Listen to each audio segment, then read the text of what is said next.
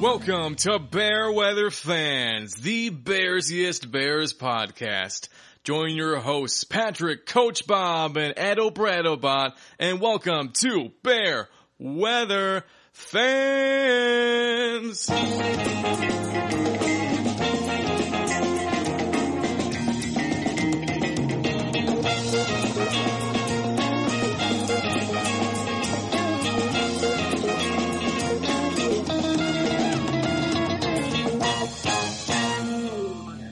Welcome to Bear Weather Fans. Uh, Coach Bob, I have to say, it is expensive to have a 48 piece live band hanging out in the Bear Weather Fan studio, but I think it's worth it personally. Every penny. Yeah. I mean, we spare no expense Absolutely. for our listener. Absolutely. So you're right. Uh, spare no expense is the right word. We of course have the Bear Weather Fans uh, band in our Bear Weather Fans studio. It's a weird coincidence. They're both called the Bear Weather Fans. That's that's crazy. And uh, of course we have um, America's favorite android, Edo Bradabot, four to five colors. Cannot tell the difference between the actual Ed O'Bradovich. Obibot, how you doing? And guess what? The mushrooms keep kicking our butt. Well said, Obibot. All right. So, we are here today to talk about this week in Bears history. And we're just uh, coming off the week four win against uh, the Lions. Um, one of the, the favorite traditions of a Bears offense being terrible and then looking competent thanks to a Lions play. So it's, I don't know, probably my favorite holiday of the year. Um, yeah. Yeah, though it is nice having the Lions in the NFC North. Yes, sir. So yeah, this is this week in Bears history, week four down. There's a few that I want to talk about, but first I want to talk about, um, you know, it's obviously it's week four. You're going against a division rival. Um, you have kind of an old, not athletic, um, you know, journeyman QB, and then you take him out for, uh, uh, like a you know a younger QB with athleticism, um, like a you know a person of color, which is unusual for Bears at the starting quarterback position, uh, and that's exciting. And so seeing them kind of do different plays with that QB runs, and of course talking about the 2003 game, the Bears versus the Packers, with Kordell Stewart. um, so that is this week. I guess what is that? Uh, a good good 18 years ago. Um, but yeah, the Bears lost to the Packers, uh, week four, of course, uh, 38-23 with Kordell Stewart as starting QB. And, uh, it was a different time though, but don't you kind of forget sometimes that Kordell Stewart was the starting QB or was the quarterback in general? I, I did, and uh, it's crazy because when they do those, like, you know, who played quarterback for the Bears over the years versus who played quarterback for the Packers, um, you go back to 2003 and it's like one different quarterback. So it's not Aaron Rodgers, but it's the one quarterback before him that's played for the Packers, um, Brett Favre. Uh, is there even another quarterback that started a game? Has Rodgers missed? He may have. Ooh, my memory is Brett Hundley played a little Oh, bit. yep. Yeah. Yep. Um, Because uh, Favre was like the Iron Man who missed like no games in like 18 Yeah. years, right? Like some crazy feat like yes, that. sir. And then Rodgers took over and played for a while. And then I think you're right. Brett Hundley play, played for a little. But okay, Yeah. so th- so there's only been a few quarterbacks in the last 18 years. Yeah, and the reason I particularly remember that because I'm pretty sure the Bears lost to the Brett Hundley led Packers, and I was like Oh. ready to just give like throw in my cleats, like no, Yeah. what? Which uh, was probably Oh. 2017, I want to say. Um, Yeah. Okay. That sounds right. but uh, yeah, just just um, it's tough to bear. But yeah, uh, you're you're right though. It's like those two QBs. I don't know. I it's kind of like the Jews in Israel, where it's like uh, they leave Egypt and have to like wander the desert for like forty years. Where it's like, oh yeah, we made it out of Egypt. Like, no, it's gonna be a lot worse. I'm so sorry. You're gonna suffer for a long time. And that's like Mhm. watching, um, yeah, watching like Rodgers show up after Favre was dominating us for generations. Like, oh no, It's just worse. Yeah. Oh, Wait, hold on. They they got better at quarterback? that can't be right. it's like God just came down. Like, here's one that's better in every way. No. Yeah. They had a Hall of Fame quarterback for two decades. We finally got through him and they had a better quarterback. what? Although, if you stood Aaron Rodgers next to Justin Fields, I'd feel pretty good about having Justin Fields on my team, even though I'm not saying he'll be a better quarterback than Aaron Rodgers. I think that's a uh, tall request. I feel like it's almost as tall as that request that we talked about earlier in the show when I heard uh, the the egregious comments of Justin Fields at 11 is possibly the biggest steal in the draft in the last like 20 years. Oh, well, okay. Well, Patrick Mahomes was the same pick basically, and he's already an MVP and Super Bowl champion. So there's the bar in the first three seasons. Uh, let's see how it goes. yes, sir. Yeah, we keep it. Uh, we keep it real here. Like very, you know, tempered expectations. Just the biggest steal. Like, yeah, in decade. Yeah, it, we're already talking about how he's the best QB in Bears history with not just the best, but the best individual qualities of anyone. The most like everything. We're we're keeping it cool. Yep, absolutely. Yeah. Um, so I want to go back. What's fun to me about this week in Bears history is um, it's fun to go back and be like, you know what, when things seem rough, let's see where we came from. Let's see our roots. So, uh, this Kordell Stewart game against the Packers in 2003, um, the Bears lost, like I said, uh, 23 to 38. How many, let's start, how many passing touchdowns do you think the Bears got? They scored 23 points? Yes, sir. Zero. You're correct. God. Yes. he's too good. I need to keep track of your trivia games because you like, you're uncannily good at this stuff. Okay, so you have established there are no passing touchdowns, 23 points. How many offensive touchdowns do we have?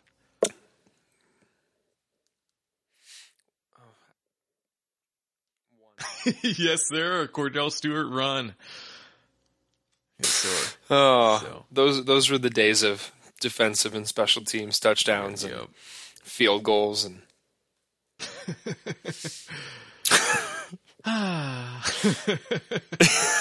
oh, the Bears offense. It is funny. You say 23, and this season that would be like a high scoring game for us. Yeah, right. Part of us. but, yeah, like the Bears offense looked great last week. Or that's last week in our last game in the win over the Lions. Um, and, uh, I like. It, I was happy with those 24 points. The Bear, their Bears offense earned all of them, and they kind of turned into end the game mode as opposed to like run up the score mode. So like I was cool. Yeah.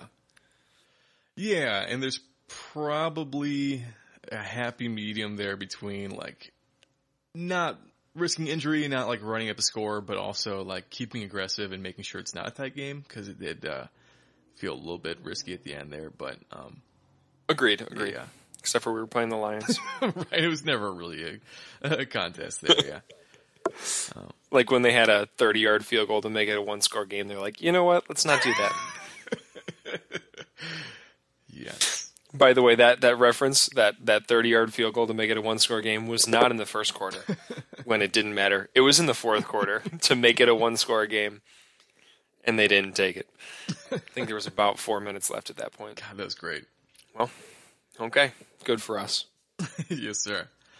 Um, yeah, it's so funny to look back on this because last week's episode of This Week in Bears History, we had the very special episode where we talked about the worst offensive performances in Bears history. Where we looked at like the wide margins. It's funny to see this 2003 game and be like, haha, remember back then when we only scored 23 points? And be like, oh no, like Nagy's offense has scored like 16 points a game since the t- entire tenure. Like, no. Yeah. No. Yeah, I think we're ranked 32nd still, Jesus. but I'm not sure. Yeah. But I will say Justin Fields averaging like stupid yards per attempt. So if he continues being the starter, which huge asterisks because Matt Nagy's the head coach, uh, that will be that'll be exciting. Um, another fun this week's in this, this week in Bears history tidbit is uh, there's an article from 2003 talking about how the offensive coordinator is working on incorporating uh, run option packages in the Bears offense. So this is only 18 years old. Um, so any day now, we're going to see a really effective run game like the Ravens have. But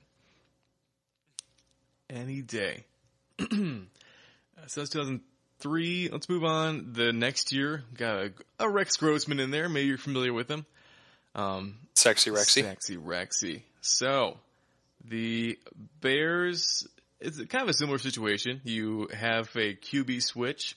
Uh, so 2004 Eagles, uh, 19 Bears 9, week 4. Um, however, the switch was because Rex Grossman went down. Uh, he got injured and I think missed like a significant amount of time. And, uh, Jonathan Quinn became the QB, which for my money is the worst QB the Bears have ever had. And that is, uh, I made a lofty, Uh, yeah. but, uh, I, That is not a pool of quarterbacks that you want to be the worst of. right? Yeah, I mean, we saw Todd Collins in like an NFC championship game. Yeah. I mean, there's also just a lot of options and nobody that really stands out as being like an incredible quarterback. Um, so Yeah. Yeah, and I, I mean, have the Bears ever had a quarterback that was like widely considered top 10 in the NFL? Oh, so my memory was that Erik Kramer, and this was like a little bit towards the end of my, or the beginning of my like memories of Bears fan, but Erik Kramer I thought was like highly regarded for like a year before he like broke his neck or whatever. Um, Okay. and then before that, not really. Like going back to like Sid Luckman in like the 1910. Yeah, right. Like I, I mean, at one point there was 10 teams. So like, but I mean, like in the, in the 32 team NFL, like I'm saying like even, cause I don't remember uh, the quarterback you just mentioned. And I'm thinking like, I feel like f- for most lists, people consider like Jay Cutler to be maybe the best quarterback we've ever had. Mhm. Um, and I don't know that when Jay Cutler was on the Bears, he was necessarily widely rem- renowned as a top 10 quarterback in the NFL. No. Um, because at that time, there was Peyton Manning, Drew Brees, Aaron Rodgers, Tom Brady. Like there was a, a list of a top five that I don't think he was even close to. and I don't know that he was in the next five. And if he wasn't in there, then yeah, I don't know. Anyway, my point is, I don't feel like we've ever had like a guy that was in the conversation. Yeah. Yeah, like Kordell Stewart was kind of considered a thing in like the late 90s, um, which is why we had him in 2003, which you might recognize as Yeah, uh, not the late 90s. Um, so yeah, he was, not. yeah, kind of like late career Michael Vick, I guess, where it's like, oh no, he, uh, he was a really good rushing threat and he can't run anymore. But, uh, So you can have him. right. So yeah, I I think Erik Kramer is probably the highest regarded QB, which is just so sad. Um, yeah, no, that's funny though. Okay, I'll take your word for it there. Uh, Kyle Orton, that's my final answer. Kyle Orton is a Yeah, gem. th- no, no, that's a different competition. That's a neckbeard competition. It's the only one he wins. but it's excellence in neckbeard. So It is so impressive. yeah, we talked uh, last week's this week in Bears history about the 2005 offense that was just like truly terrible, and it was like Kyle Orton behind like one of the worst offensive lines like in the history of the sport. Um, yeah, so you know, like stuff like that, I look back at that stuff and like it makes me feel better about what we have here. Like, sure, like our offensive line is kind of bad, and our tackles are like a geriatric man, like a journeyman Seattle Seahawks cast off, and our head coach is uh, terrified of anyone getting credit for anything but him. Um, but you know, like, hey, at least we have a better quarterback. yeah. Yeah, I mean, we we talked about it kind of throughout the week as we were talking leading up to the game. But like it'll be nice when Borom comes back. It's funny that we're leaning on a fifth round rookie, but um, at a tackle position. But even still, like he seemed to have positive signs, and he's young, and if he can be like a staple of an offense, I, I am a firm believer that you don't have to be a high draft pick just to be successful in the NFL. Like I often feel like we put too much value on um, measurables uh, during the draft process because every coach has that insecurity and that and that confidence that I can make this person into instead of this person has shown for however many years of their life they're good at football. And some people have found a way to like overcome that they're not the fastest person. Um, I feel like Khalil Mack is a pretty good example of that. I feel like when I've heard about him, he's not like the like he's the workhorse. Like he just works so hard and just keeps getting better. Yeah. Um, where was he drafted? Was he drafted really high? Am I totally wrong on that? No, I think he was considered undersized. Like he he was. That's what I mean. Like, yeah, he was like, uh, mm, you know, we'll see if he pans out, and then he's like incredible. Yeah. But but he was always. But my point is, he was always really good at football. Mm-hmm. Like it wasn't like he wasn't taken highly because he was bad at football. He wasn't taken highly because he was, and I don't remember all the things, but undersized, too slow, whatever else. And then it's like, oh well, you know what? Like he's really good at football. yeah.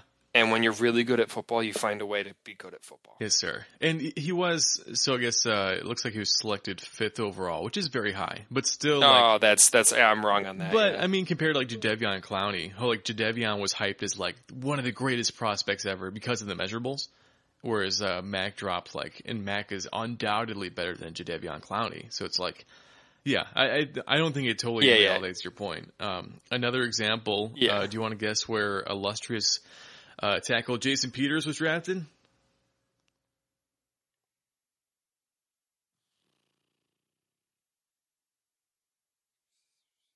sixth round. Okay, and so for uh, reference for people at home, uh, Jason Peters has played in the NFL for 17 years.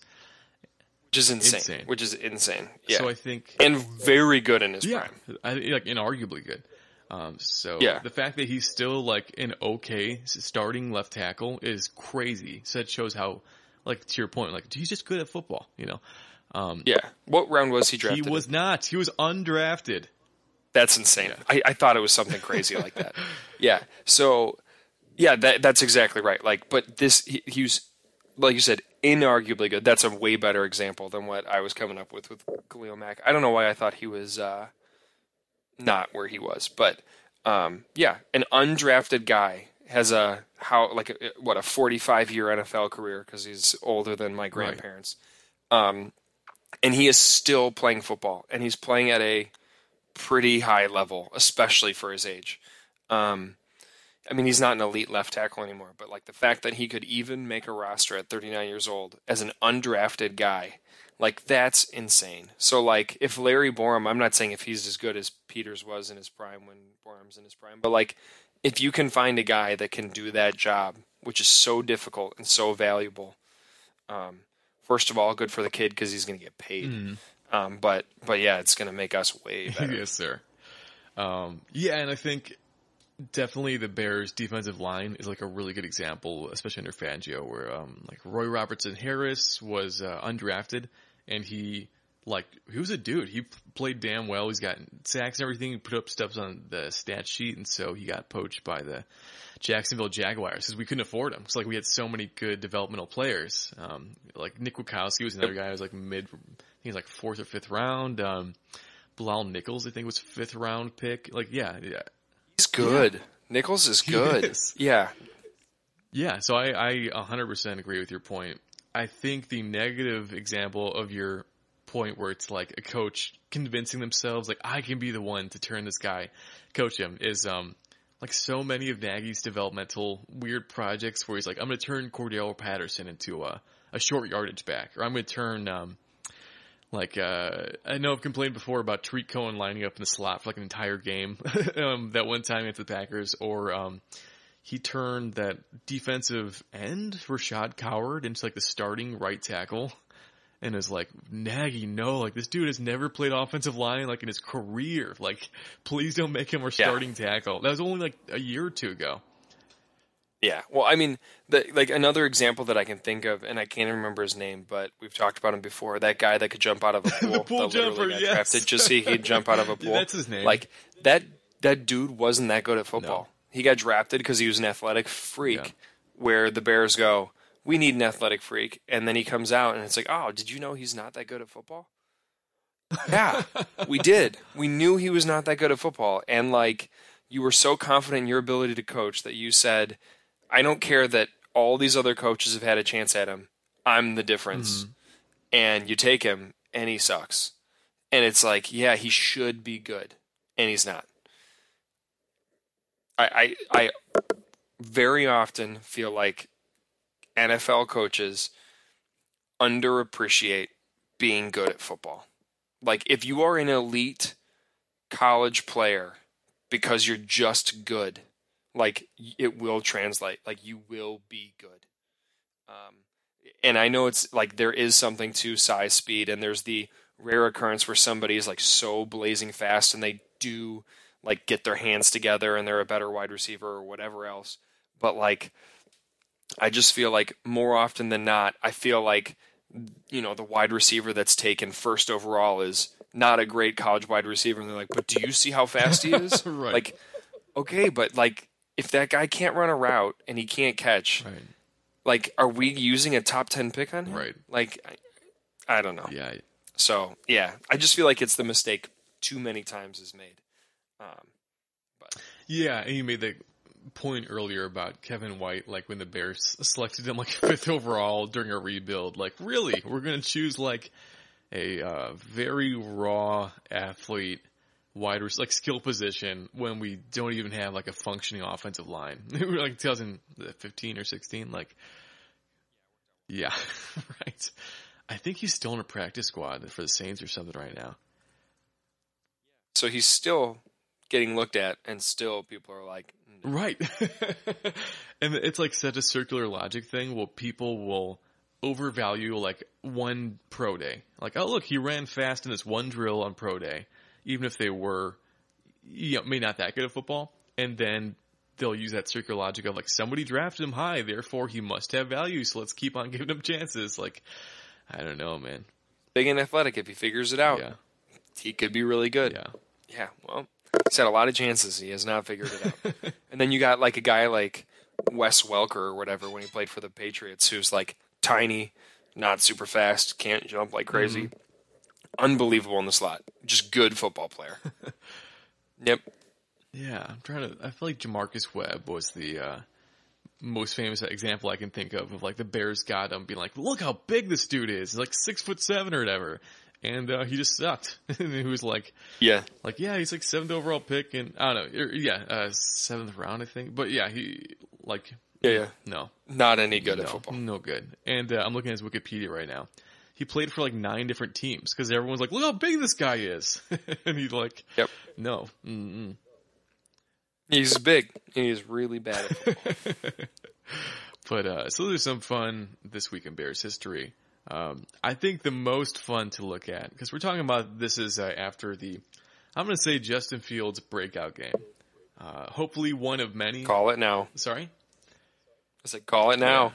You got it. Because like I don't know. I know it wasn't a huge scoring game, but like Justin Fields throwing 12 and a half yards per attempt is crazy, and he like he just looked so good. He was you know on the money. He's just um I don't know. He's throwing dimes.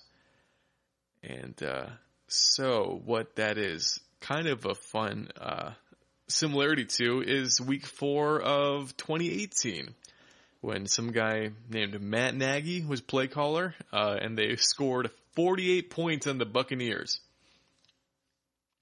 I remember that. Was that uh, Trubisky's six touchdown game? Yes, sir, it was. Yeah, tied for like second place for most touchdowns in a game. Yeah, yeah, just absurd. So obviously that game is not as fresh in my memory as the game we just watched, but it's kind of crazy because I feel like watching that game, I was less impressed with Trubisky as I was with Justin Fields throwing 200 yards and an interception. like it, it makes no sense. You know, the quarterback rating is nowhere near the same. Obviously, six touchdowns lighting up the scoreboard but it was one of those where like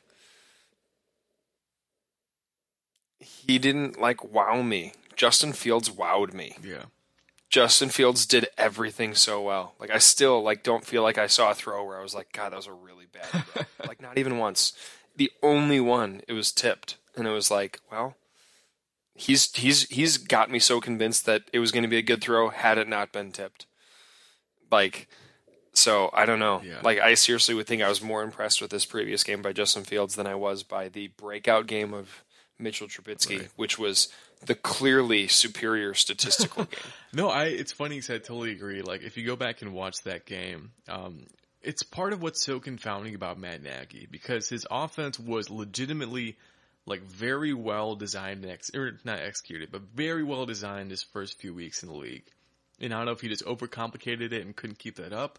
Um, but you could see Trubisky obviously struggling with it. Like the mental load of trying to run Nagy's offense meant his accuracy like went to hell.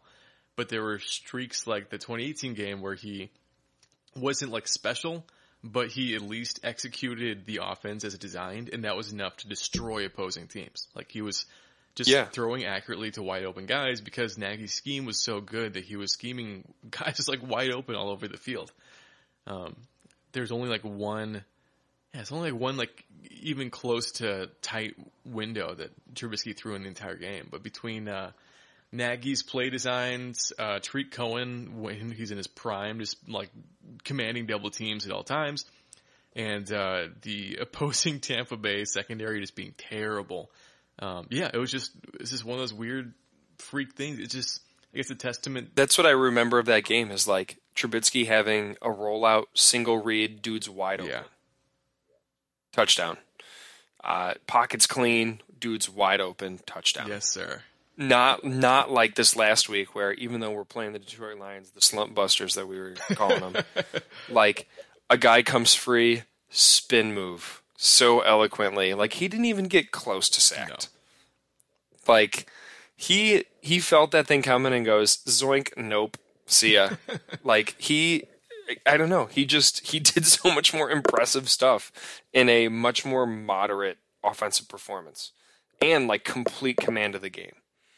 So yeah, I don't know. I just thought it was curious because I I remember that game very vividly. That Mitchell Trubisky game. Yeah. But Well, it's funny because you and I were talking last episode about how um, that correlation between like offensive complex or uh, coaching complexity and the player's ability to execute, and how there seems to be like I don't know uh, the complication of any system makes people just like miss stuff more, like the all those blown coverages we've had so far this year in secondary, and uh, with Trubisky like 2018, especially the first half of the year, was a story of like guys just being schemed wide open. It's like just watching the offensive play as a fan, it was crazy. And I remember the um, one of the games, Chris Collinsworth was like, "Yeah, like look at all this, you know, pre-snap motion, all these different opposing." Um, like uh, handoffs and movement, like you don't know where the ball is going as a defense, and so you just kind of freeze. And um, it was like it was truly effective. But then, I guess because of that, like Trubisky also couldn't